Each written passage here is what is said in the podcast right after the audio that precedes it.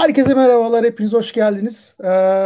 Bir Beştek TV programında daha beraberiz. Açılışı öğrenmeye çalışıyoruz. Doğru düzgün bir açılış yapmaya çalışıyoruz. Bu sefer kısa çöpü ben çektim. Bugün 2021'in 14. yayınıymış. Sağ olsun İpek bize sufle verdiği için biliyorum. Yoksa bunları kaybediyoruz. Bilmeyenler için biz burada doğaçlama, sohbet halinde girişimcilik ve teknoloji konuşuyoruz. Konuklarımızla konuşuyoruz. Her hafta özel bir insanı ağırlamaya çalışıyoruz. Bir girişimci, bir yatırımcı, bu sefer bir akademisyen. Hatta belki biraz daha fazlası arkasında. Ama teknolojiye değen insanlarla konuşuyoruz. Yayın sessiz olmuyor. O yüzden lütfen yayına sorularınızı gönderin ki biz de sorularınızı konuğumuza soralım. Olabildiği kadar soru almaya çalışıyoruz. Yani sadece bizim sorularımıza bırakmıyoruz. Ama yayının akışına göre kendimizi kaptırabiliyoruz. Yani lütfen mazur görün eğer sorularınızı da kaçırırsak. Bugün İsmail Hakkı Polat var. Benim eski yöneticim diyebileceğim. Turkcell'deyken beraber çalışma fırsatı buldum. Çok da saygı duydum ama sonrasında kurumsal hayata herhalde lanet olsun deyip böyle bir bambaşka yola gitmiş bir insan. Birçok kişi kendisini kripto paralar veya blockchain deyince tanıyordur diye tahmin ediyorum ki bizi izleyenlerin izleyicileri düşündüğümüz zaman blockchain'i bilmeyen ya da şu anda Ali ve Numan hariç Bitcoin'i olmayan adam yoktur diye düşünüyorum. Biz ayıp olmasın diye almıyoruz. Oynamasın marketler diye. Biz fonuz malum.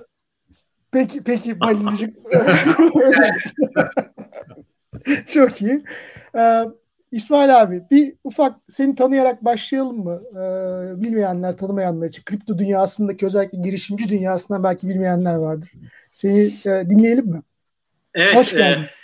Hoş bulduk. Çok teşekkürler sevgili Bora, Ali ve Numan dostlar.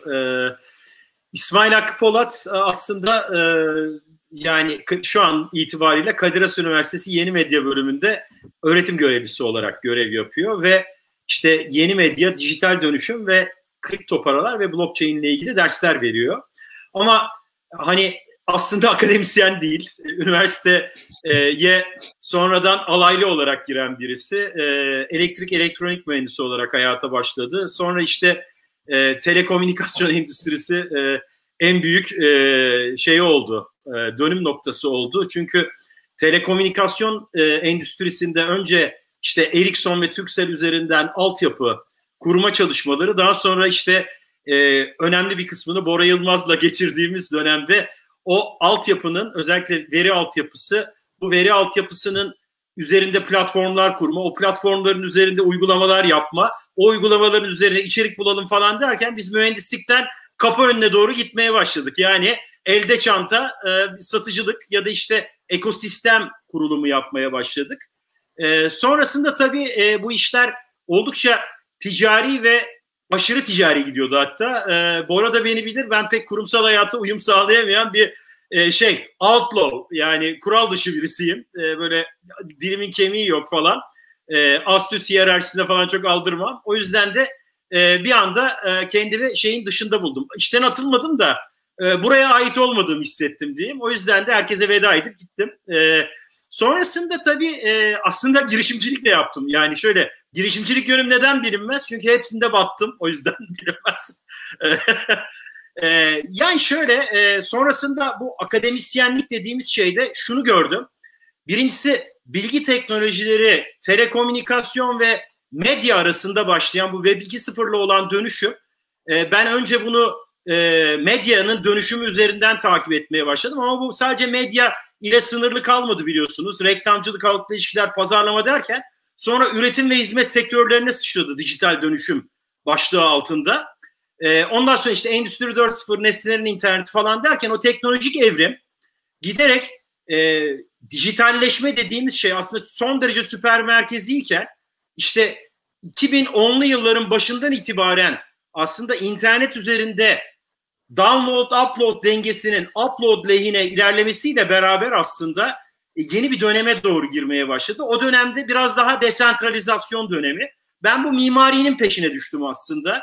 Yani Kadir Has Üniversitesi'nde aslında yeni medya bölümüne başladım ama Orada hep süper merkezi işlerden ve o dönüşümlerden bahsediyorduk. Yani fiziksel dünyanın dijitale taşınmasından ama süper merkezi ve gerçekten işte Facebook gibi, Yemek Sepeti gibi, Uber gibi böyle daha süper merkezi ve monopolist yapıların oluşmasını gözlemledik. Şimdi onun bir sonrasında aslında 2010'lu yıllardan itibaren başlayan daha dağıtık yapıların, özellikle bu blok zincir ve bu blok zincirin ilk uygulaması olan kripto paralar üzerinden nasıl dönüşeceğini gözlemlemeye çalışıyorum ve bu konuda işte 101 içeriği oluşturmaya çalışıyorum açıkçası. Kısaca böyle. Bu bir programın dahilinde bir şey mi, yoksa herkesin gelip alabildiği bir blockchain 101 dersi gibi bir şey mi? Şöyle aslında önce üniversitede derse başladık 3 yıl önce. 3 yıl önce ilk derse başladığımızda ondan ayrı bir sertifika programı yapmıştık. Bayağı çok ilgi çeken. Fakat ikisini ayrı yapıyorduk. Yani bir tanesini hafta içi üniversite öğrencilerine veriyoruz. Öbürünü de hafta sonu dışarıdan gelenlere veriyorduk. Yani bir tanesi böyle 3-4 hafta sürüyor. 3-4 hafta sonu sürüyor. Öbürü 14 hafta sürüyordu. Fakat daha sonradan şöyle bir genius yöntem bulduk. Cingöz yöntem diyeyim ben. Bu dersin üzerine şey ekledik. Ne derler? Bir sertifika programını embed ettik. Dolayısıyla dersin saatlerine şeyler katılıyor şu anda. Dışarıdan öğrenciler de katılıyor. Ali Karabey ile birlikte katıldığımız bir program vardı. Burak Arıkan'ın verdiği Bomonti'de. Bu blok zincir üzerine ve desentralizasyon üzerine. Oradaki işte bir takım yöntemleri de dersin içine ekleyerek aslında şöyle bir şey yapıyoruz öğrencilerle. İlk bölümde biraz daha işte bu desentralizasyon kavramlarını inceliyoruz ve decentralization bir midterm workshop yapıyoruz. Sonrasında ikinci dönemde kripto paraları öğretiyoruz ve bu decentralize ettiğimiz business streamleri, yani ben her gruba bir tane iş kolu veriyorum. O iş kolunu önce decentralize ediyorlar. Yani mesela Yemek Sepeti'ni veriyorum. Diyorum ki Yemek Sepeti'ni eğer şeyler kursa, kooperatifler mesela yeme içme mekanları kendi aralarına gelip bir dijital bir yemek sepeti kursalar ama bunu kendileri de orada yönetime dahil olarak yapsa, bir kooperatif modeliyle yapsalar nasıl olurdu diye bir metodoloji üzerine çalışıyoruz. O metodolojinin ilk bölümünden sonra, midterm'den sonra ikinci bölümde, dönemin ikinci bölümünde kripto paraları anlatıyoruz ve o decentralize ettikleri business'ı bu sefer tokenize ediyorlar. İşte ondan sonra da white paper'ını hazırlayıp halka arz ediyorlar. Bir ikinci bölümü olacak aslında bunun 102'si. Onu da deniyoruz şu anda sertifika programı olarak. O da kodlanması. Yani bütün onun gerçeğe dönüştürülmesi. Şu anda blok zincir geliştirici diye bir programa başladık. Orada da işte hani şu anda aşağı yukarı 7 grup, 2 tanesi NFT, 2 tanesi de DeFi yani merkezsiz finans, 2 tane sektörel uygulama, işte bu enerji ve işte tedarik zincirleri, bir tane de bot grubu var. Onlar da işte kendi şeylerini yapıyorlar. Hatta onlar girişim olarak biraz da bir demo day yapıp şeylere sunacağız onları da. Hani bu konuyla ilgilenen şirket ya da girişimcilere sunacağız. Ha bu arada niye sizle konuşmadık bunu ben de böyle şey yaparken. Hakikaten ya. Resimde alt karede 2 tane arkadaş, onların fonu var abi. Ben sana şey yapayım. Ya aslında benim yani bu programa kendi aramızda konuşurken kimi çağıralım diye, yani blockchain çok böyle keyword olarak çok büyüdü. Özellikle kripto para konusu. Geçen gün bir şey vardı. Bir araştırma, işte Türkiye dünya 4.'üymüş bu kripto para kullanımı, trade vesaire, alım satımı üzerine. Ben o tarafında değilim. Bu programın biraz çerçevesinden baktığımda da ben girişimcilik veya üretme tarafına bakmaya çalışıyorum. Şimdi senin anlattıkların beni çok heyecanlandırıyor. Gerçekten böyle 6-7 tane grubun bir şeyler üretiyor olması, üretmeye çalışıyor olması ve bunun 101 ile başlamış olması. Daha sonra inşallah bunun bir şirkete dönüşme potansiyeli. Bizler yatırımcı tarafında olarak şunu söyleyeyim ben.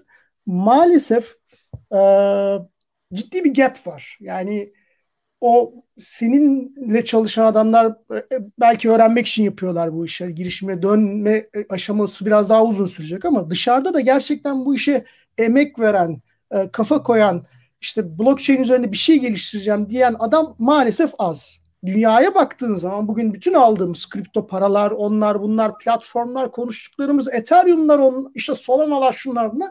Hepsinde aslında bir geliştirme var, altyapı var, güzel bir şey var. Benim dışarıdan gördüğüm biz burada bayağı bir sınıfta kalıyoruz gibi gözüküyor. Ama senin yorumunu duymayı çok isterim. Ben yanlış bir şey mi görüyorum ya, bir şey kaçırıyor muyum? Ben o gizli dehlizleri bulamadım mı? İnsanların bir araya geldiği. Şimdi hem evet hem hayır Bora. Şöyle, hayır şu yüzden hayır. Çünkü gerçekten hani sen de biliyorsun bu 2000'li yılların başında telekom, özellikle bilgi, IT ve telekomla başlayan aslında bu teknolojik dönüşüm Türkiye'de ciddi bir ekosistem yarattı. Seninle çalıştığımız zamanlarda hani 1 milyar liraya çıkmıştı şey, ne kadar sevinmiştik değil mi? O aynen, gelir, aynen. VAS gelirleri. Şimdi oralarda aslında o potansiyel vardı ve o potansiyel aslında hala var. Fakat buradaki sıkıntı şu. Evet dediğim, sana katıldığım nokta şu. Şu anda bunları burada tutamıyoruz. Yani şu anda ben sana şeyi söyleyeyim hemen. Çin'de bugün 2019'dan beri başlayan blok zincir seferberliği, ki Çin Devlet Başkanı'nın Çin Komünist Partisi Kongresi'nin hemen arkasından ülkede blok zincir seferberliği ilan etmesi sonucunda 2020 sonunda Çin'deki faaliyet alanına blok zinciri yazan şirket sayısı 28.808. Bak net, bu kadar net söylüyorum. Tamam mı? Şaka değil hocam. Ülkede 2019'un Kasım ayında bir blok zincir ulusal network standardı çıkartıldı. Ağı kuruldu ve Alibaba, ByteDance, Tencent, işte bu TikTok, Baidu, WeChat falan, bunların hepsi şu anda blok zincir patenti ve blok zincir iş çözümleri üretiyorlar. Şu anda dünyada 2020 itibariyle alınan en fazla yani her 3 patent, blok zincir patentinden 2 tanesi Çinlilere ait. Şimdi şu anda şunu söylüyorum. Çinliler hani kripto para gibi gördüğümüz dijital yuanı yapıyorlar, işte dijital para yapıyorlar, 4 tane ülkede şey yapıyorlar diyoruz ya. Aslında şunu söylediler. Arkadaşlar, bütün şirketler kendi kurumsal paralarını yaptırsınlar, çıkartsınlar ve bunu dijital yuana entegre etsinler. Bakın burada aslında biz olayın şeyinde sanki bir kripto para piyasası gibi görüyoruz ama buradan ben size bir tane senaryo söyleyeyim. Bora ile benim iyi anlayacağımız bir senaryo söyleyeyim. Şimdi Huawei 5G ağını herhangi bir Türk operatöre kurmak istediğinde oradaki o operatör bunun için kredi alacak, tamam mı? Şimdi Çin hükümeti Türk hükümetine diyecek ki abi ben, sen şeyi kur, dijital TL'yi kur, ben sana şey vereyim, hani faizsiz 15 sene ödemesiz kredi vereyim diyecek. Huawei de senin 5G şeyini yapsın diyecek, network'ünü yapsın diyecek. Yalnız senden şöyle bir ricam var diyecek. Bizim Huawei coin'i, Xiaomi coin'i ve Alibaba Trendyol üzerinden Alibaba coin'i sen işte e-ticarette, telefon alım satımında, biraz daha böyle alışverişlerinde bunların da kullanılmasına izin ver. Biz seninle ithalat ihracatımızı şey üzerinden yapalım. Blok zincirlerimiz üzerinden, dijital TL, dijital yuan üzerinden yapalım. İş çözümlerimizi de blok zincirler üzerinden geliştirelim. Huawei, Alibaba, TikTok, ByteDance sana bütün teknolojileri böyle versin. Entegre biçimde versin. Hem de sana teknoloji transferi yapsın. Sen de bu blok zincirler üzerine hem para ilişkisini kuralım, hem kredilendirmeyi kuralım, hem de iş çözümleri yaratalım buradan. Tamam mı? Şimdi o yüzden de ben bugün bir tweet attım mesela. Artık Amerika'da Cumhuriyetçi Parti'nin minority leader'ı Kevin McCarthy, Temsilciler Meclisi'nin, dayanamamış ve de demiş ki kardeşim gidin siz ya bir kripto para eğitimi alın ya bir dijital para eğitimi alın. Yani ortalıkta 2 trilyon dolar olan bir piyasa var. Çin dijital yuanı geliştiriyor. Siz bu işi şaka zannediyorsunuz galiba diye. Sizin demiş derhal bir 101 eğitimi alın demiş. Şimdi bu 101 eğitimi alınmasının nedeni para değil. Bak şimdi neden para değil? Şimdi bunlar var. Benim söylediğim bu mekanizmaların hepsi aslında sadece para üzerinden, kredilendirme üzerinden değil, iş çözümlerinde bir entegre bir dijital işleyiş yaratacak. Bak, tedarik zinciri olacak Alibaba'nın Trendyol üzerinden. Bunların ham madde üretiminden, lojistiğinden, marketlere ulaşmasından, tüketiciye ulaşmasına kadar bu blok zincirdeki bütün adımlar, iş süreçleri dijitalleştirilirken aynı zamanda tokenize edilecek, o hak edişler otomatik olarak gidecek ve cüzdanlardan ödenecek. Akıllı kontratlar. Orada akıllı kontratlar üzerinden bütün iş süreçleri aslında yeni bir boyuta gelecek. Yani bizim şu anda dijital dönüşüm diye tasarladığımız her şey bir anda tokenize olup kredilendirilip bambaşka bir şeye gelecek. İkincisi, daha da bence önemlisi, bu tabii Batı dünyasını da harekete geçirecek. Bakma sen, onlar da hazırlıyorlar şu anda. Yani Amazon'undan şeyine kadar hepsinin hazır. Bir noktaya kadar dayanamayıp geçecekler. Fakat onların da ötesinde şimdi bunların hiçbiri olmasa ne oluyor hocam? Bak, NFT diye bir şey geliyor. Biz şu ana kadar kripto para piyasasında hep dünyanın en ileri ve topu tüfeği olan bankerleriyle boğuşuyorduk, kripto para camiası. Fakat NFT geldi, bir arkadan dolandı ve bütün kültür sanat camiasını, oyun camiasını, spor camiasını arkasına alarak ilerliyor. Pandemi döneminde dara düşmüş tiyatrocular, sanatçılar, sinemacılar, Türkiye'de değil sadece, dünyanın her yerinde, kültür sanat koleksiyoncuları, spor koleksiyoncuları, oyun yazılımcıları, bütün bunların hepsi aslında şu anda bu pazardan kripto paralar üzerinden ödeme yaparak, ama NFT dediğimiz non-fungible token, yani bu dijital soy ağacı ve mülkiyet sertifikalarını geliştirerek kendi mallarını nasıl satacaklarını düşünüyorlar. Fan tokenlarla, tedarik zincirleriyle, sağlık networkleriyle, enerji networkleriyle bütün dünyada şu anda son derece merkezi, opak yürüyen, yani şeffaflığın, hakkaniyetin olmadığı noktaların hemen hemen hepsi bu mimariyle daha adil, daha hakkaniyetli ve tek bir monopol tarafından değil, daha herkesin meritokratik olarak emeği ve sermayesi nispetinde katılabildiği ve oy hakkı sahip olabildiği, aynı şirket genel kurulları gibi bütün işleyişin bu şekilde yönetilebildiği dijital dünya üzerinde yeni bir döneme doğru gidiyoruz. İşte bu dönemin de zaten şu anda ilk adımları atılıyor. Yani şimdi tabii hocam şöyle bir şey vardı. Bizim meşhur Ersin Pamuk Süzer vardır. Onun bir lafı vardır hep. Şeyi söyler, der ki birilerinden 2-3 adım önde olursan iyi para kazanırsın. 10 adım önde olursan batarsın der. Yani benim girişimciliklerim hep böyleydi işte. O yüzden hani ben anlatıyorum bunları. Muhtemelen şimdi biz bunları konuşuyoruz. 3-5 sene sonra şey olacak. Bunlar böyle şu anda çok erken. Bir böyle hayata geçtikten sonra biz o zaman emekli olacağız. Ya yine demiştik ama diyeceğiz şimdi. Yüksek ihtimalle duyanlar şey diyordu. Aman canım, olur mu öyle şey diyordu da valla oluyor. Zaman içerisinde oluyor. Biz İsmail abiyle Turkcell sonrasında da bu 2017-18 çıkışında tekrar bu coinler sayesinde hani o community grupların olduğu yerlerde de karşılaşma şansımız oldu. O zaman herkes böyle, yani oraya gelen herkes bir parça deli gibi gözüküyordu. Yani saçma saçma şeylerden bahsediyordu. Bugün işte annen arıyor, kayınvaliden arıyor. Ya bir şey varmış, alalım mı, tutalım mı diye. Ama alıp tutarken aslında dediğiniz o başka bir dönüşüm gerçekleşiyor. Arka taraftaki o decentralization gerçekleşiyor. Ben bu arada hani yayını şey yapmak istemem. Arkadaşlar durdurun beni. Ha? Şutlayacağım seni. Burada yok. Tamam ben.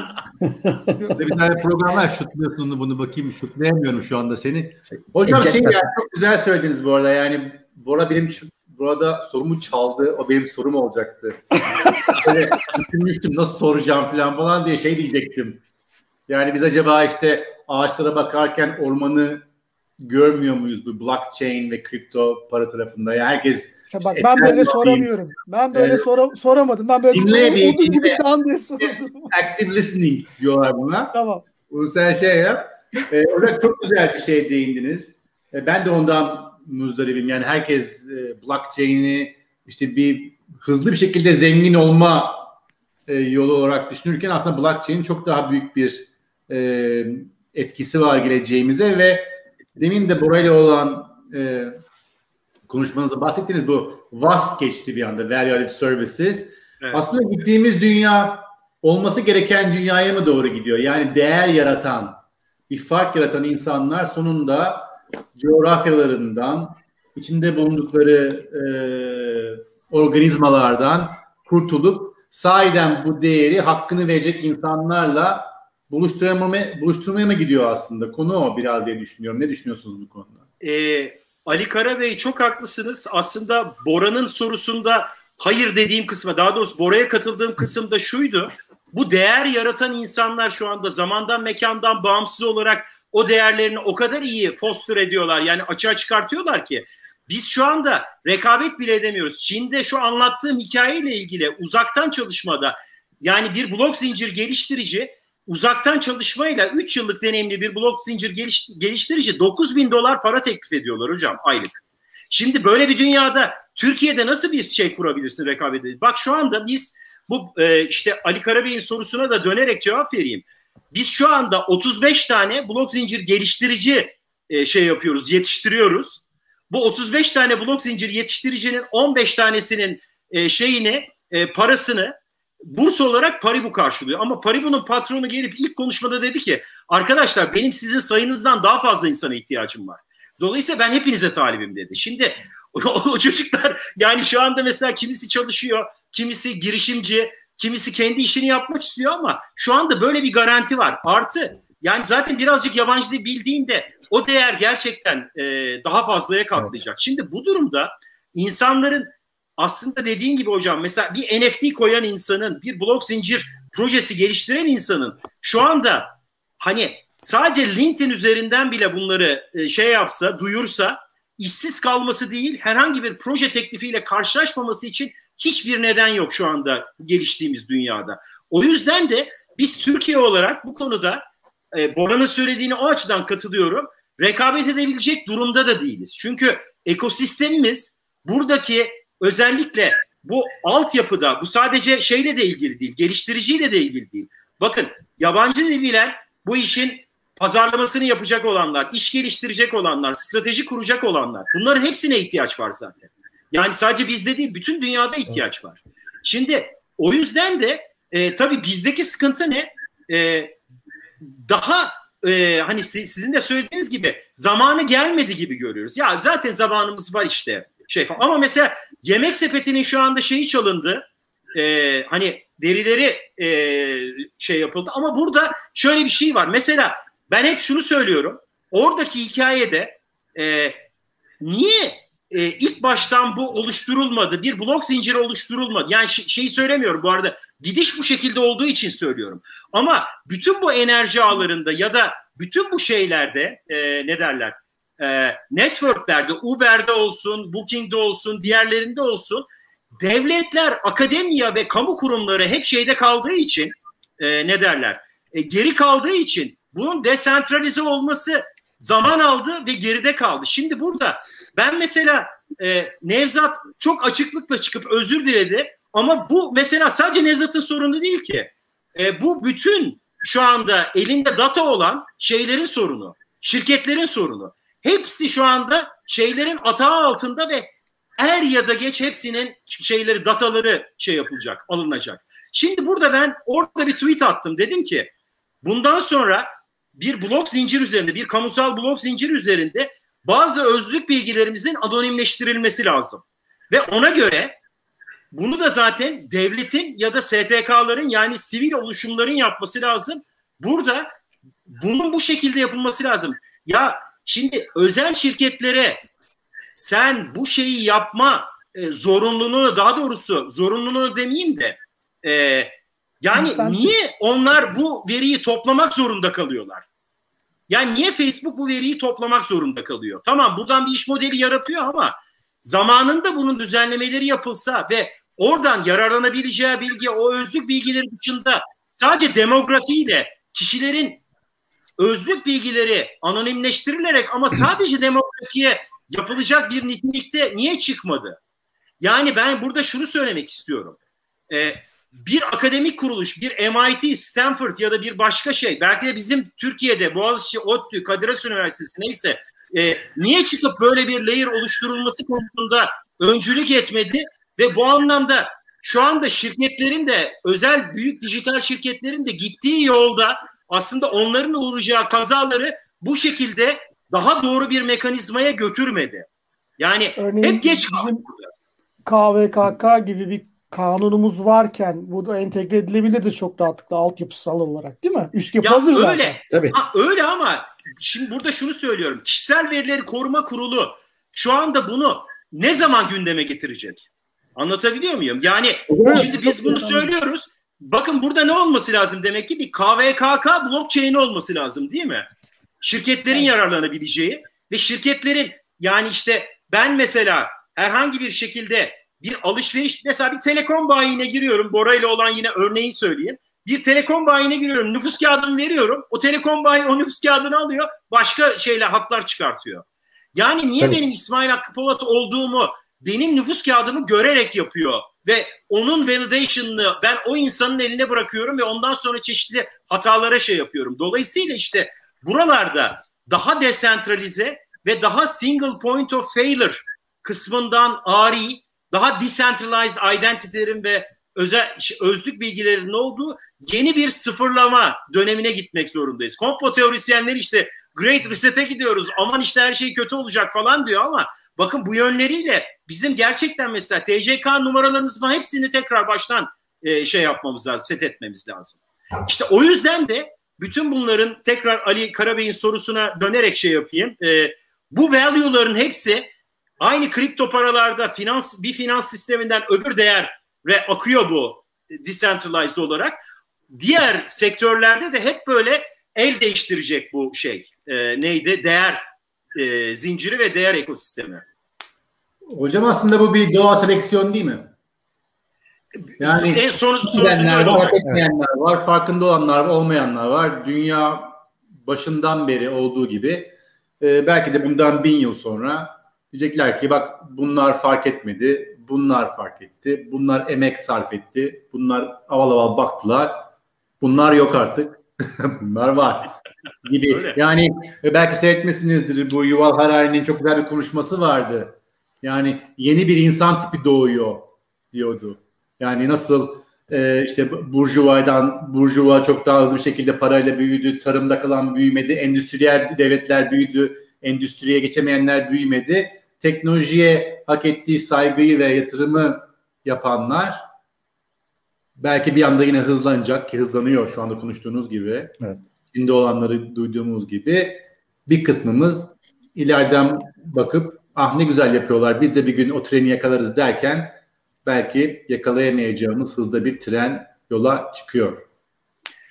Öyle zaten yani bu post endüstriyel dönemin aslında yavaş yavaş temel dinamikleri de belli oluyor. Özellikle işte hepimizin yaşadığı internet üzerinden ilk dönemini yaşadık. İkinci dönemde yavaş yavaş geride kalıyor ve artık hani öyle bir dönem geliyor ki bu dönemde bildiğiniz gibi genç kuşak, hani bunun içine doğan kuşak yavaş yavaş yönetimde de bayrağı devralmaya başlıyor. Hani ben üniversitedeki gençlerden bunu yavaş yavaş hissediyorum. Mezun ettiğim insanlar yavaş yavaş şeylere geliyor. Hani o düşünce setiyle güzel yerlere geliyor ve bu doğal olarak 5-10 yıl sonra daha da ilerleyecek ve bu işte doğal seleksiyon aslında benim gibi yaşı ilerleyenlerin aleyhine, daha çok aleyhine işleyecek. Gençlerin de daha lehine şey yapacak, ilerleyecek. Aslında ben şeye bir değinmek istiyorum. Bu Çin örneğini verdiniz. Yani 28.800 firma var dediniz. Yeni bir ülke şeyini yaptı. Bunu ilk başta yapanlardan bir tanesi şeydi, Estonya'ydı. Daha yıllar önce. Kendi kurallarına yaptığı teknoloji. Tabii 1.3 milyon yani 1 milyon 300 bin kişi nerede? 1.5 milyar kişi nerede? Çin'in böylece etkisi çok fazla. Ama aynı şeyi şeyde de gördük aslında. 2000'lerin başında, 2010'larda da Çin'in Afrika'ya yaptığı yatırımlar, Güneydoğu Asya'ya yaptığı yatırımlar. Yani bu dediğiniz örneği siz Turkcell, Huawei'yi al, Coinbase falan dediniz ama aynı şeyi kendi kredileriyle yaptı. Devlet kredisiyle subsidize etti birçok şeyleri. Bunu görerek o zaman Batı'da da bir hızlanma olacak diye düşünüyorum. Çünkü mecburen bunun yani Çin'e bırakmamak isteyecekler bu pazarı. Kesinlikle. Kesinlikle. Ama peki bu nerede bir trigger point olacak? Yani çok güzel soru. Nerede olacak biliyor musun hocam? Eğer Trump kalsaydı yavaş yavaş olmaya başlamıştı bile. Neden? Çünkü pandemi sonrası dönemde Trump diyecekti ki pandeminin sebebi sizsiniz diyecekti Çin'e ve size fatura kesiyorum diyecekti. Çin'de diyecekti ki kardeşim ben bu faturayı kabul etmiyorum. O zaman sana yaptırım uygularım diyecekti. O zaman da Çin bu dijital yuan üzerinden işte senin söylediğin o yaptığı Afrika, Asya ve biraz da Doğu Avrupa yatırımlarını şu anda mesela Balkan ülkelerinde ki evet, teknoloji ve temel altyapının çoğunu Çinli firmalar ve Çin devlet kredisiyle yapıyorlar. Mesela bunlar da çok önemli bir biçimde kredilendirme mekanizması olarak özellikle pandemi sonrası ekonomik zorluk içine düşmüş ülkelerin kredilendirmesi bu işte dünyanın doğu yakasıyla batı yakası arasındaki rekabeti sadece bir ticaret savaşı değil, aynı zamanda bir teknoloji ve hatta bir finans, teknofinans savaşına da döndürebilecek kıvamda. Yani Çin bunu şu anda elde bir olarak cepte tutuyor ve diyor ki bak ey Amerika, ben burada senin şeyine bakıyorum. Senin bana karşı olan tavrına bakıyorum. Hani Çinlilerin bu meşhur şeyi vardır. Hani planlarını kurarlar. 100 sene direkt aynı planla giderler. Böyle bir şeyleri de var. Hani sabırlı ve kuşaktan kuşağa yaklaşımları da var. O yüzden hani şunu yapmak lazım, şunu söylemek lazım. Biden hükümeti bunu biraz daha geciktirebilir. Ama er ya da geç Çin'in özellikle üretim ve lojistikte çok yüksek performansı ki pandemiyi de çok böyle atlattı. Hızlı atlattı. Ama pandemi sonrası dönemde finansal güçlük içine düşecek ülkeler, toplumlar için bu rekabet hani ister Biden ister Trump hiç fark etmez gün yüzüne çıkacak ve aslında başladığı tetiklenme noktası trade point bence burada olacak. Bu trade point ama şöyle olabilir Numan Hocam. Ya burada bir rekabet olur. Bu rekabet sonucu herkes kendi dijital dünyadaki varlığını ortaya koyar ve bunu bir rekabetçi anlayışla yapabilir. O zaman da daha desentralize bir dünya olur aslında. Çin mesela şunu söyledi. Kendi dijital yuanını 4 eyalette verirken insanlar paniğe kapıldı. Ulan devlet bizim her şeyimizi gözlüyor zaten. Cüzdanımızda nereye ne para harcadığımızı da mı gözleyecek dedi. Ve dünyada hani Çin'in burada bu kredilendirme mekanizmasını götüreceği ülkelerde de Çin böyle bir şey yapacakmış şeyi vardı. Fakat Çin Merkez Bankası Başkan Yardımcısı orada şöyle bir açıklama yaptı. Hani ülkemizin vatandaşları ve diğer dünya rahat olsun. Burada biz tam anonim ne tam şeffaf bir cüzdan yapacağız. Yarı anonim, anonimliği belli durumda açılabilecek cüzdanlar yapacağız diye bir yaptı. Bir rahatlatıcı açıklama yaptı. Ki Avrupa'da bu çok daha, Avrupa'da Batı dünyasında bu mahremiyet nedeniyle çok daha fazla gündeme gelecek bir husus olacak bu. Dolayısıyla rekabet olursa daha desentralize bir dünya olur. Ama rekabet olmaz da IMF üzerinden Çin, Amerika, Rusya falan bir para birliği üzerinden birleşir ve bunun standartlarını belirler ve Merkez Bankası dijital paraları bütün dünyada aynı standartta çıkarsa o zaman işte bu kripto paralar, kredilendirme şudur budur falan filan onların hepsine düzenleme gelip biraz daha sistemin dışına atılmak istedikleri biraz daha hani bir fetret devri yaşanabilir. O zaman da Hariri'nin söylediği gibi son derece süper merkezi bir gelir, dünya gelir. Yani para üzerinden bayağı bir Big Brother'lığın olduğu bir sürülür, bir dünya sürülür ama bunun da sürdürülebilirliği yok. Neden biliyor musunuz? Para dediğimiz aslında en temelde finansal ya da ekonomik bir araç değil. Bir sosyal sözleşme, toplumla devlet arasında bir sosyal sözleşme.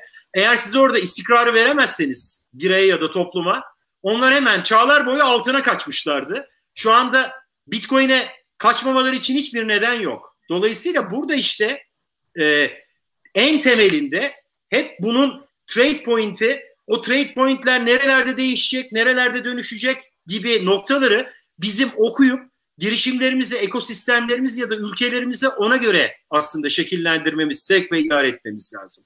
Ama hani görünen o ki dijitalleşme ve bu dijitalleşme üzerine hani paranın gelmesi ve eninde sonunda desentralize olması kaçınılmaz gibi geliyor bana. Evet. Bu lütfen Numan sor. Çok güzel bir kelime söylediniz bu. Teknofinans dediniz. Yani onu görüyoruz aslında. Yani teknolojiyle finans o kadar iç içe ki şu anda. Ve ben yani verdiğimiz örneklerde de hep öyle bir var.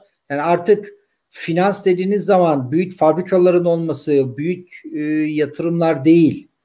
Önemli olan teknolojiyi elde tutabiliyor musun ve bunun sayesinde finans merkezini veya değişik platformları kontrol edebiliyor musun oluyor aslında her şey. Oraya bir giriş var. Evet Bora, pardon. Aslında ben de yani yakınsak bir şey soracaktım. Bu şimdi decentralization'ın aslında decentralization sağlayan şey pek çok center'ın olması aslında. Hani birçok adam bu network'e katıldığı ve bu network'ün bir parçası olarak çalıştığı için o network decentralized bir şekilde hayatta kalıyor işte. Kendi kendine bir şey yapamıyor. Bir adamın biri çıkıp Trump kapatamıyor sistemi. Ve sistem sürekli ayakta. İşte hani teknofinans ya da biraz daha ileri gidiyorum. İşte decentralized finance. Bunun arkasında blockchain'le birlikte aslında toplum var, topluluk var.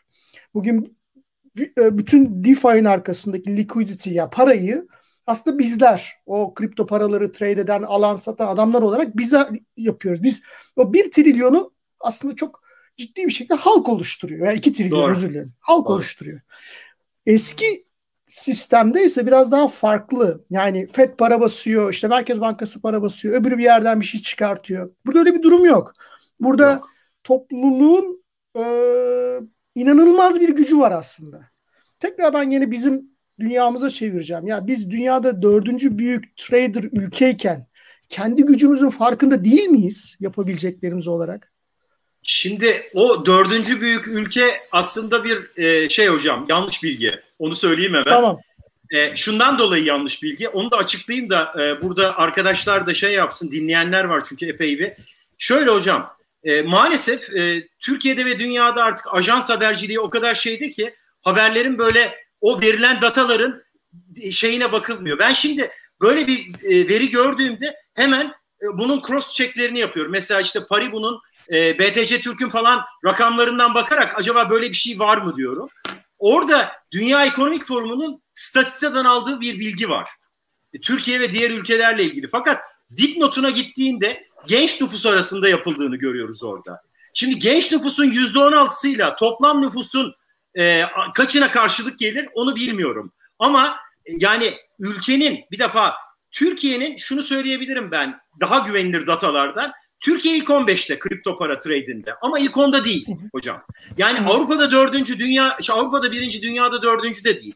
Maalesef bizim medyanın artık finans okuryazarlığı değil, aynı zamanda bu okuryazarlığı, bu refleksleri de kalmadığı için biz hep böyle bazen yanlış şeyler üzerinden konuşuyoruz ve seviyoruz birler, üçler, beşler. Hayır, bunu şunun için söylüyorum. Bakın sizin ekosisteminizde de mesela bunu gören bir sürü yabancı yatırımcı kaç seneden beri Türkiye'ye geliyor. İlk olarak soluğu bende alıyorlar.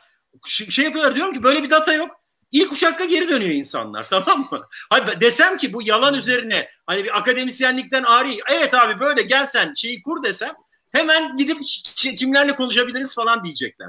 Anlatabiliyor muyum? Ama datalara bakıyorum, bu yok. Ama şu var, ilk 15'teyiz. Şu anda Türkiye'de 6 milyon insan hayatında bir kere şey yapmış. En az kripto paralara yatırım yapmış. Bunun da aşağı yukarı %60'ı falan son 6 ay içinde. Tamam mı? Bunlar gayet iyi şey. Ama Numan Hoca'nın sorusuyla seninkini bağlarsam, şimdi burada 2 tane yaklaşım var. Bir tanesi fintech, bir tanesi kripto anarşi. Tamam mı? Böyle 2 tane şey var. Şimdi bir tanesi mevcut sistem üzerinden daha evrimci ve daha süper merkezi bir çizgiye götürmek istiyor. Öbürü ise son derece desentralize. Aslına bakarsan eğer böyle bir şey olduğu takdirde dünyada kaosun çıkabileceği bir işte 21. yüzyılın hippie düzenine götürüyor. Yani sıfır punk abi, bildiğin şey. Yani evet, devlet kalmasın, ortada düzen olmasın. Biz de orada hepimiz çıkalım çiçek böcek. Böyle bir şey de olmaz. Ama şu da olmaz. Dünya bir Big Brother dünyası da değil, tamam mı? O yüzden ben teknofinansı özellikle kullandım. Çünkü bu ortasında bir şey. Yani ne fintech ne kripto anarşi. İkisinin ortasında bir şey ve bu ikisinin ortasında bir şey. Buranın doğrularıyla buranın doğrularını alarak birbirine yaklaştırarak ortaya çıkacak. Ve ekosistem de böyle kurulacak aslında. Bir kısmı bu buraya savrulacak, bir kısmı buraya savrulacak. Sonra da yavaş yavaş bu taraflara doğru gelmeye başlayacaklar. O yüzden de bu önümüzdeki dönemde gerek bu işin tüketicisi, hani senin söylediğin anlamda bu network'ü şey yapanlar, oluşturanlar, gerek ekosistemdeki paydaşlar, gerek bu işin düzenleyicileri bu network'ün nasıl oluşacağına, bu network'ün coğrafi sınırlar dışında, mesela Türkiye'den biz eğer böyle bir şey yapıyorsak, böyle hizmetler verebiliyorsak, bu hizmetleri niye tek freelance insan olarak verelim? Niye bir ürün üretmeyelim? Yani ben NFT'yi eğer iyi bir blockchain developer'sam Burada üreteyim, buradan pazarlayayım. Niye? Çin'deki bir üretimin şeyine kendi sadece aldığım maaşla katılayım ve oradan çıkayım. İşte girişimcilik dediğimiz şey aslında benim bu donanımları, yani benim yaşım geçti de benim daha doğrusu gençlerin bu donanımları kazanarak aslında kendilerini daha doğru biçimde, daha donanımlı biçimde dünyaya açmaları. Yani bunu küçük girişim şeyleri olarak da açabilirler. Yani komüniteleri olarak da açabilirler. Freelance tek başına da açabilirler. Devletlerin buradaki aslında fonksiyonunun da bu olması lazım. Bunları düzenlemeleri lazım ve teşvik edici biçimde düzenlemeleri lazım. Çünkü ithalat, ihracat dediğim şey artık böyle bir şey. Ve bir şey de var yani, tamam Türkiye birinci bile olsa trading'de bu şey gibi bir şey yani, sanırım İngiltere'den sonra 2 numarada biz vardık en fazla Starbucks şubesi olan ülke olarak. Doğru. Bizi 100 milyar dolar, 200 milyar dolarlık kahve piyasasında büyük bir oyuncu yapmıyor. Evet.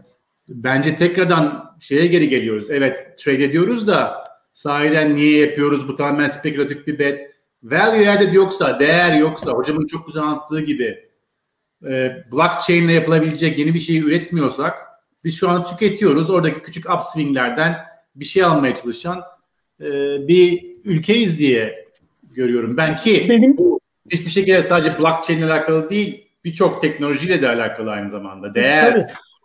Kesinlikle. Ya hep iyi kullanıcılarız. Yani ben bütün bizlerin hani fonların çıkıp yurt dışından para getirmeye çalıştığı zaman herkesin dekinde işte bilmem kaçıncı Facebook Nation, bilmem kaçıncı şu Nation diye yazar. Yok. Ya. Yok. Peki. Yani mutlaka ki geçmişte baktınız, çıkartmışsınızdır. Herkes. Şimdi arkadaşlar bazı sorular var. Hocam. Dur, gelmeden Numan. Benim burada değinmeye çalıştığım şuydu.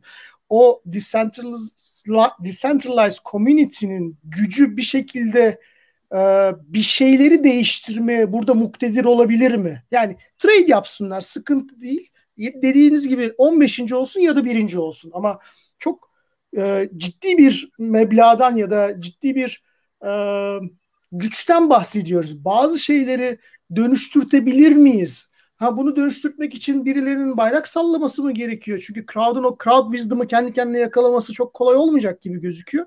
Ben orada bir şeyi merak ediyorum. Hani, hocam bak sana bir örnek vereyim Bora. Şu anda benim bir öğrencim vardı. Üniversiteyi 2. sınıfta bıraktı. Ve bu çocuk işte kripto para işlerine girdi. Birkaç tane projeye girdi. Bir olmadı, etmedi falan. Geçen gün bana şey yaptı. Ne derler? Dedi ki hocam benim bir projem var dedi. Bir bakar mısın dedi. Hatta bir sana dedi birkaç coin göndereyim falan dedi. Neyse ben coin'i gönderdi. İşte onu şey yapıyorum falan. Sonra çocuğun projesini merak ettim. Abi adam şunu görmüş. Bak işte Tezos komünitesine girdi. Başka coin'ler kendi Türk coin'i yarattı bilmem ne falan bir sürü şey yarattı. Bunların hepsi battı. Tamam mı? Yani battı dediğim bir şekilde kök salamadı yani. Olmadı. Fakat şu anda yaptığı şeyde Binance Smart Chain'de launch edilecek, decentralized olarak launch edilecek projeleri o tokenlarla senin bir governance'la değerlendirdiğin ve launchpad'e koyduğun bir seed şeyi oluşturmuş. Crypto seed bir fund oluşturmuş. Adı da Seedify zaten, tamam mı? Ve yani inanamadım, şöyle inanamadım. Şimdi bana coin gönderdi. Ben de hani biliyorsun bu sistemin içinde çok şey, epey de çok girişime şey yaptım. Neydi? Hani danışmanlık falan yaptım. Bana gönderilen coinler genellikle işte 0.001 şey falan olur, tamam mı? Böyle bir sat. İşte bir sat olur, bir sattan bile düşük olur bazen. Neyse. Hani tamamen test amaçlı var. Ya çocuğun bana gönderdiği şeye baktım. Abi yani çocuk mesela 20 tane 200 tane coin göndermiş. Bir baktım 2 dolarmış adamın şeyi. Tamam mı? Meğerse hani adamın şeyi 1,5 dolarmış. Bir baktım abi dedim sen ne yaptın? 300 küsür dolar göndermişsin falan. Tamam mı? Sonra dedi ki yok hocam deneyin falan diye gönderdim. Şimdi onu alırken fark ettim ki adamın şu andaki şeyinin değeri, market cap'i 100 küsür milyon dolar, tamam mı? Yani mesela adam burada freelance olarak bir tane işte girişime katılabilir ve oradan da iyi para alabilir. Ama çocuk bunu yapmamış. Bak kendisi bir değer oluşturmuş ve şunu yapmış. Aslında bu değeri seed'ini almış, yurt dışından bir takım Türkiye'den blockchain developer bulamadığı için yurt dışından bir takım blockchain developer'lar bulmuş. İşte Hindistan'dan Beyaz Rusya'dan şuradan buradan falan karma bir ekip yapmış ve o ekibin üzerinden mesela bu işi yapıyor şu anda. Ve aslında çocuk şu anda Türkiye'de Şişli'de oturarak inanılmaz bir veriyet katıyor şeye, Türkiye'deki ekosisteme. Şimdi düzenleyiciler eğer bunu teşvik ederlerse, siz mesela fonlarla bunları foster ederseniz, düzenleyiciler bunları yapar ve bunların mesela Türkiye'deki bankalar üzerinden cash out etmeleri, o cash out'un halka arzlarla daha iyi sermaye piyasalarına entegre edilmesi gibi bir takım mekanizmaları getirirlerse ülkemiz bundan neler kazanır? Başkaları da gelir buraya yatırım yapar o zaman. Başkaları da gelir burada girişimci olmak ister. Ya zaten hani sizlerin yapmaya çalıştığı şey de bu değil mi arkadaşlar? Evet. Birkaç soru var. Onları almak istiyorum. Bir tanesi direkt size var. Ekrana getirdim. Üniversite 1. sınıftayım. Bu gelecek dönemi hazırlanırken biz gençlere ne gibi tavsiyeleriniz olur? Ya işte Mete sormuş. Zaten Mete cevabımı aldım dedi ama şöyle özetleyeyim ona.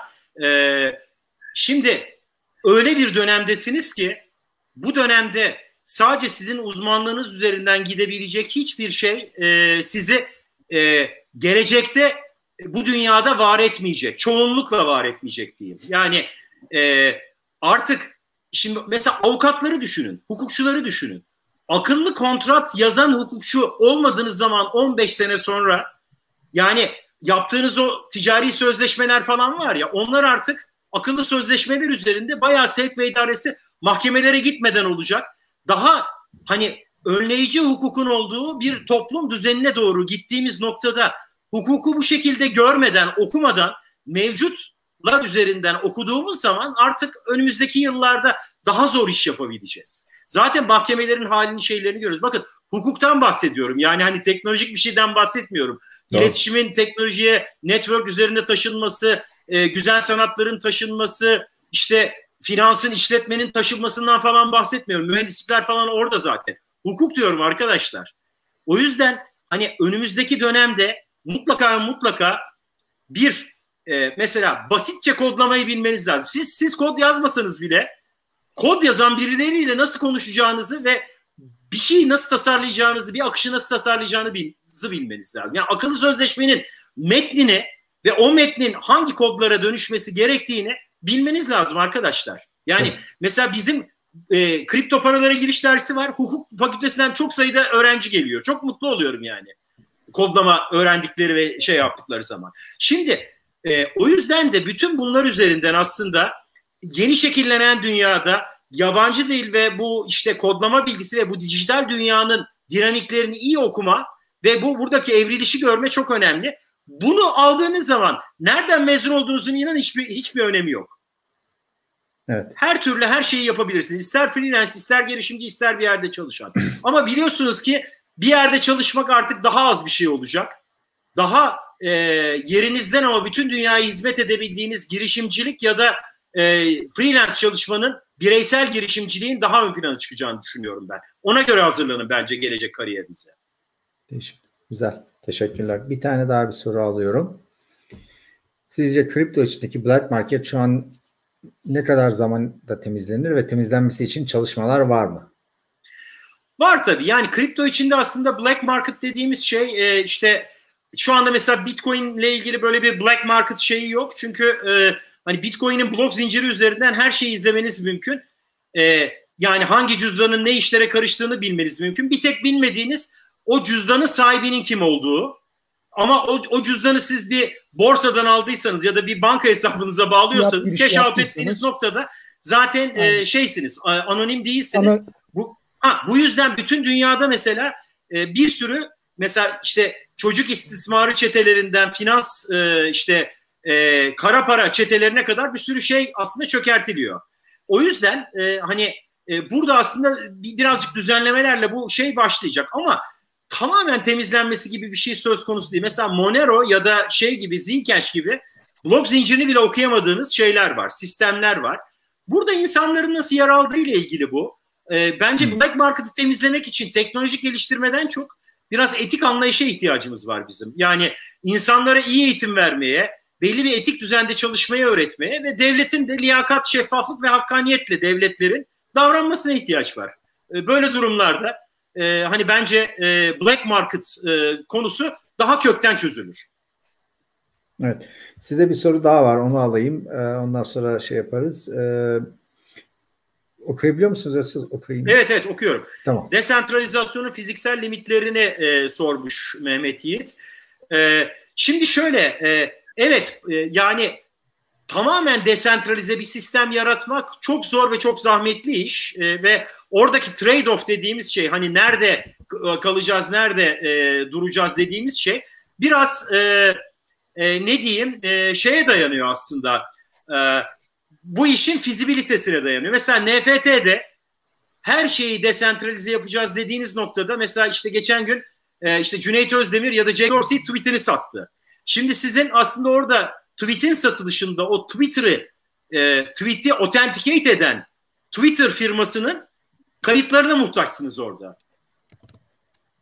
Şimdi her ne kadar bunu desentralize bir pazarda satsanız bile Twitter'ın orada bir onayına ihtiyacınız var. O onay sizin trade-off'unuzu gösteriyor. Yani desentralize bir Twitter kurmanın maliyeti nedir? Oradan bu iş ne olacak? Ama bu trade-off bu işte kamusal blok zincirler ya da işte büyük şirketler mesela sosyal medya blok zincirleri çıkıp kullanıcıların anonimliği artı işlemlerin şeffaflığını daha önceliğine alan yapılar ortaya çıktıkça daha feasible hale gelecek. Ama hani şu an için bu noktada her şeyi desentralize edebildiğimiz bir dünya biraz daha ütopik bir dünya arkadaşlar. Zaten %100 de buna gitmeyecek bence de. Ya bu şeye benziyor. Çok özür diliyorum. Hani İsviçre'de belli kantonlarda herkes elini kaldırıyor, her konuda konuşuyor gibiye benziyor. Halbuki işte tamam tek birisi yönettiği zaman monarşi oluyor. Ama mesela Bitcoin'de de madencilerin bütün yönetim governance'ı yaptığı bir oligarşi var aslında. Dolayısıyla öbür taraf demokrasi ya da meritokrasiye idealde hiçbir zaman için ulaşamayacağız ama oligarşiden de çıkalım biraz daha elimizi de biz de kaldıralım yani herkes kaldırsın diyoruz. Hocam şeyi soracağım. Çok güzel konuşuyorsunuz da Bitcoin ne olur? Şimdi ya, o evet, şakası 1 milyon dolarlık şunu, soru. Şunu sormak isterim. Exchange'ler işte Türkiye'de Paribu'lar, BTC Türkler vesaire, yurt dışında ByteDance'ler, Kraken'ler onlar bunlar. Bugün Coinbase halka açılıyor. Bayağı bir insan buraya geliyor. Bu dünyaya adım atıyor. O şey kırıldı mı artık? Eşik aşıldı mı? Bunun halka yayılmasıyla alakalı. Yoksa hala belli bir yüzdede ama biz kendi içimizde olduğumuz için bunu çok gibi mi görüyoruz? Eşik aşılmadı aslında ama artık yani şöyle ne yaparlarsa engelleyemeyecekler diyeyim. Yani öyle diyeyim. Hani o anlamda biraz evet hani eşiği aşılmış diyebiliriz ama hala şu olabilir Bora. Şöyle bir rezervim var. İşte dediğim gibi Çin, Amerika, Rusya, büyük devlet Avrupa Birliği bütün devletler anlaşırsa, bir konsensüse ulaşırsa o zaman bütün her şey yasaklanır. Ama bu da bir zaman meselesi yine dediğim gibi. Şimdi Bitcoin'in finansal performansına ya da geleceğine gelirsek ki buradaki arkadaşların da şeydeki bizi izleyenlerin de merak ettiği bir konudur. Şey şu, ister dijital paralar çıksın, ister çıkmasın. Bitcoin, ben hep şeyi söylüyorum. Mesela işte Janet Yellen şunu söylüyor. Diyor ki işte kripto paraların işte kara para aklamasında kullanıldığı gibi bir gerçek var diyor. Herkes diyor ki Bitcoin yasaklanacak falan. Ben de şöyle tweet atıyorum. Arkadaşlar Bitcoin'in bundan haberi var mı diyorum. Peki Bitcoin'in bundan haberi var mı diyorum. Bitcoin öyle bir şey değil ki arkadaşlar. Yani Bitcoin şu anda sahibi olmayan, kendi kendine işleyen bir yazılım, bir kod aslında. Yani dünyada interneti kapatmanız lazım bunun için. İnterneti tekrar geri açtığınızda da ilk olarak Bitcoin'in kayıtları zaten düzenli biçimde ortaya çıkacak. Yani hemen ilk olarak işleyecek, ilk olarak doğru düzgün çalışacak olan şey Bitcoin. Şimdi siz eğer dünyada dijital paralar doğru düzgün bir iş yapacaklarsa Bitcoin'in yönetişimine benzer adil, şeffaf, hakkaniyetli bir para yönetim sistemi ortaya çıkartmak zorundalar. Bunu yapamadıkları her durumda Bitcoin yükselecek. O kadar basit.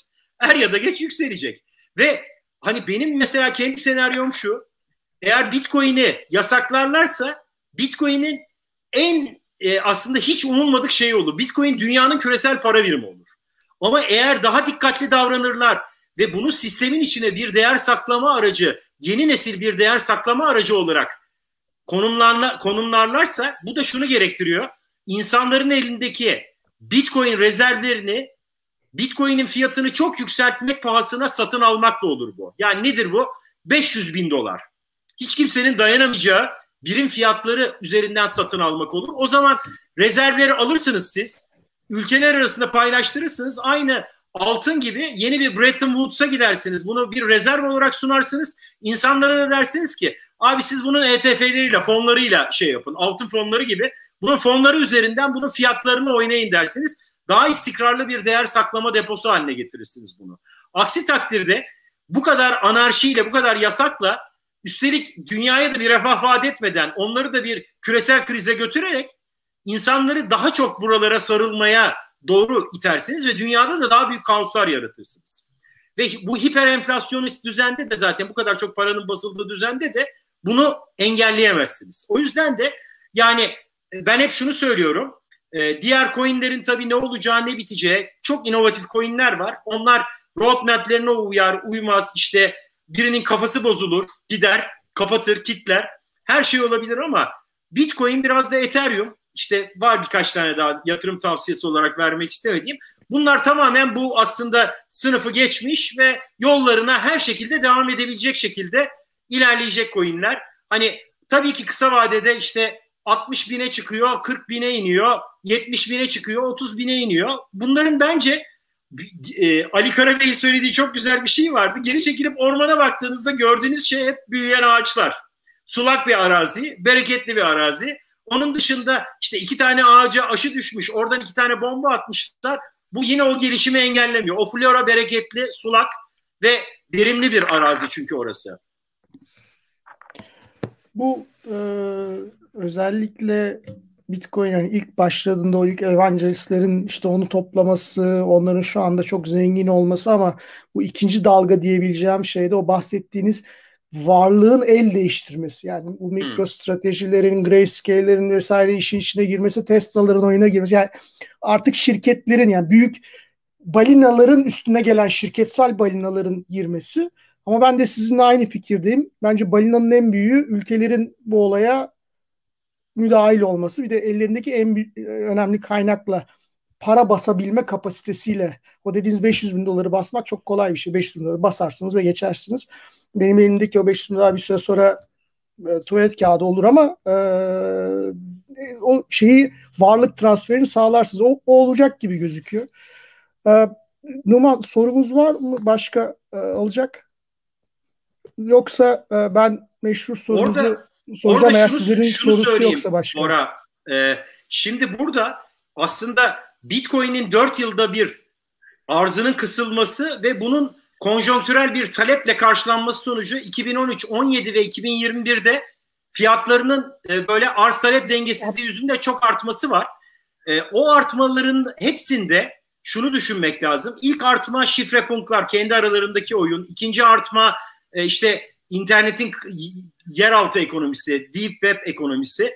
Üçüncü artma dijital girişimciler, dijital geyikler ve işte parasını buraya bireysel olarak yatıranlar. Şimdiki artış kurumsal yatırımcılar ama bir sonraki artış merkez bankalarının rezerv olarak tutacağı 2025 artışı.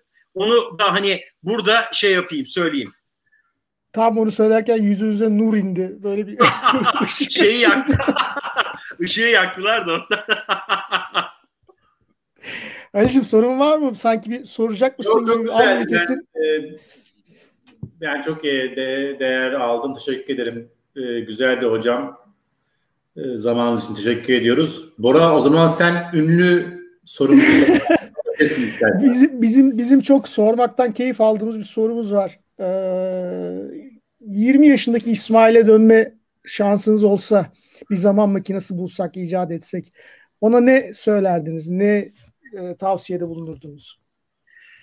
Ya özellikle hani burası bir hani ben sizlerden girişimcilik konusunda çok feyz aldığım için hani buradaki izleyicilerin de biraz daha bu konularda feyz alma ihtiyaçları olduğunu düşünerek girişimcilikle ilgili bir şey söyleyeyim. Ben aslında çok erken girişimler yapıp erken battım yani. Mesela 2006-2007'de bu hani şeylerin lokasyon tabanlı SMS'le ilan servisi falan yapmıştık. Yani öyle işler yapmıştık. Tabii kimse anlamadığı için şey yapamadık. Battık falan ama hep şunu şey yaptım ki bu hani Türkiye'deki girişimcilik ekosisteminin makus talihidir. 20 yaşındaki İsmail'e şunu söylerdim. Hata yapmaktan korkma. Hata yaptığın zaman çok öğreniyorsun ve bu hatanın üzerine önemli olan aynı hatayı yapmadan devam etmen. Ve bu senin için çok değerli bir şey aslında.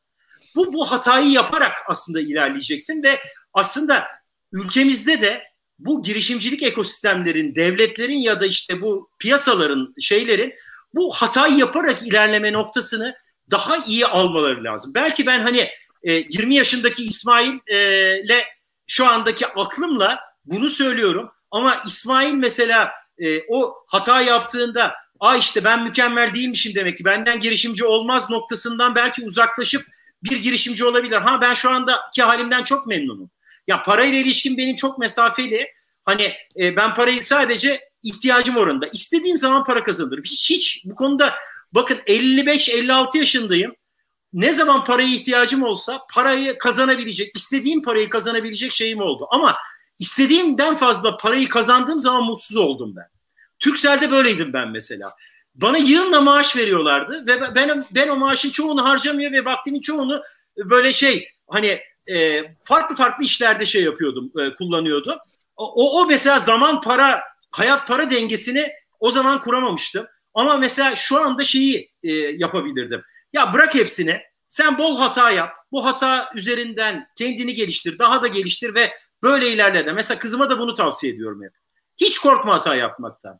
Hiç şey yapma. Girişim yap, bütün hatalarını yap. Mutlaka o hatalarından öğrenebiliyorsan sen zaten gelişiyorsun demektir diyorum. Ağzınıza sağlık. Süper. Hocam teşekkür ederiz. Zamanınız için, anlattıklarınız için çok keyif aldım. Şahsım adına söyleyeyim. Eminim izleyiciler de almıştır. İzninizle kapatıyorum arkadaşlar. Eğer sorunuz yoksa. Biz bir aksilik olmazsa haftaya tekrar buradayız. Bu sefer Başak Sucuk'a bizim konuğumuz olacak. Givin'den sosyal girişimcilik konuşacağız. Bize sorularınızı yazın. beştektv@212.vc'ye sorularınızı gönderebilirsiniz. Twitter'dan bize ulaşabilirsiniz. Özür dilerim. beştek@212.vc'ye. Beştek TV değil. YouTube'dayız. Apple Podcast'tayız. Spotify'dayız. Bu yayını izleyemediyseniz daha sonra oradan dinleyebilirsiniz. Dinleyin, izleyin, izlettirin. Herkese söyleyin. Bir yorum vardı. Bu yayının izleyicisi artmasın. Biz kaliteli kişilere soru sorabilme fırsatını kaybetmeyelim diyordu bir arkadaş.